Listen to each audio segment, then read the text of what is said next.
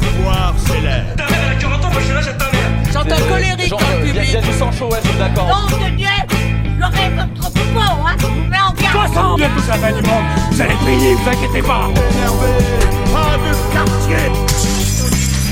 Il est chaud. Et puisque vous êtes juste des escrocs, Voilà votre facture.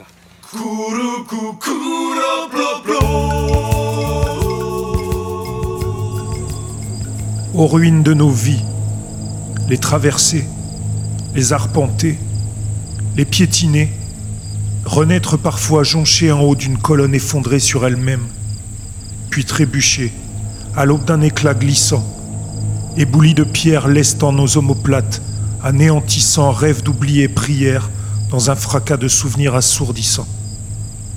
Puis s'extraire et marcher, marcher encore, marcher d'abord, aller ensuite.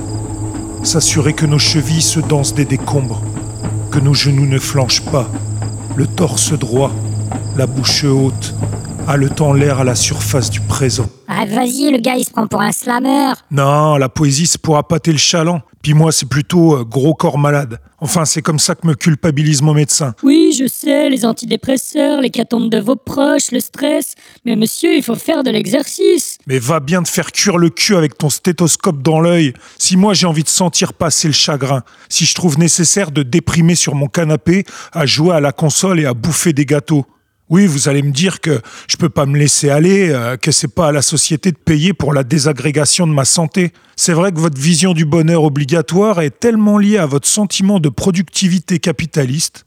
Si on va mal, au fond, c'est de notre faute. Comme quand on est à la rue ou qu'on a du mal à la traverser pour trouver un job.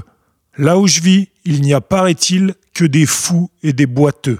Mais être bancal est une bénédiction. C'est être non rentable, non exploitable. Il n'y a que perpétuelles injonctions au développement personnel. La Startup Nation se conjugue au singulier. Néolibéralisme inoculé à notre corps, à notre esprit, chaque cellule de nous poussée à son plein potentiel pour mieux servir le marché. Rien ne se répand mieux, sinon le cancer. Celui-là même que les Casas Novas locaux n'ont pas de honte à conseiller d'affronter à coups de jus de légumes parce qu'il faut se prendre en main. Parce que bien sûr, ta maladie, tu en es responsable. Tu te l'es fabriquée. Incapable que tu es de n'avoir su dépasser les épreuves de ta vie et les avoir laissées te ronger. Ça permet de pas trop se poser la question des causes environnementales ou des moyens donnés à la recherche pour guerroyer avec ce qui cause la moitié des décès de nos sociétés occidentales alors qu'un bon smoothie chou-carotte et la machine est heureuse, comme quand on se culpabilise de notre propre empreinte écologique. Alors on peut se gosser de sauver son âme en achetant du bio au producteur, c'est obscène, mais plus facile que de lutter pour que nos politiques imposent aux industriels d'utiliser de meilleurs produits, et ainsi faire que les moins aisés profitent aussi de notre salvatrice prise de conscience. Intéressant, n'est-ce pas? Mais moins Instagram compatible du coup. Mais tu vois pas qu'il faut renouer avec la nature? C'est vrai qu'ils sont cons si c'est pauvre d'avoir cru que l'industrie était synonyme de progrès, alors qu'il y a une tisane pour tout, surtout pour oublier. Autant de breuvages qui diluent la sensibilité à l'injustice. Les afflictions, les démangeaisons, comme le surplus de mauvaise graisse sont des signes de dysfonctionnement, des alertes que les problèmes ne sont pas réglés. Faire disparaître les conséquences reviendrait à enfouir les causes. La douleur n'est qu'une information, mais une information cruciale pour nous dire que le mal est profond et on ne l'efface pas en triant ses déchets ou en reprenant du quinoa. Bienheureux celui qui pense qu'être vaut plus que faire, celui qui ne doit pas plus à la vie que d'exister, celui qui est sûr de s'aimer assez pour mériter d'aller bien, d'aller mieux, assez en paix pour se soigner. Bien sûr que la méditation apaise, mais quid quand rien que s'étirer le matin est impossible, assailli d'angoisse. Le temps se perd et le combat n'attend pas qu'on soit léger pour le mener. Il nous faut bien quelques personnes qui ne s'aiment pas assez pour sacrifier leur vie à croire qu'ils peuvent changer les choses. Un peu de romantisme, quoi. Votre recherche du parfait est si triste. Le potentiel pleinement auto-exploité de chacun robotise nos actions jusqu'à la marche que le système veut bien nous laisser tant qu'elle l'équilibre. Mais sans souffrance, pas de panache.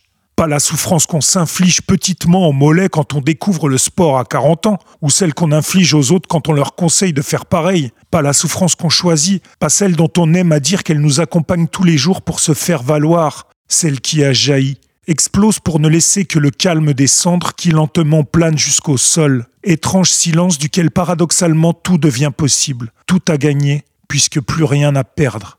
Ni cynisme, ni aigreur donc, juste le serein constat que là où s'érigent les plus hauts monuments, qu'ils soient de sagesse ou même de joie, le poids des certitudes entraînera l'effondrement, pour ne laisser que ruine. Une ruine aux artères obstruées d'éboulis d'usure, une ruine qui a vu son peuple s'éloigner, une ruine, vestige sur lequel le temps par la nature reprend ses droits. Je suis une ruine, et libre à vous de me traverser, de m'arpenter, de me piétiner ou de me faire renaître, mais je suis une ruine, aux fondations d'histoire et de contraintes, une ruine qu'on ne gentrifiera pas.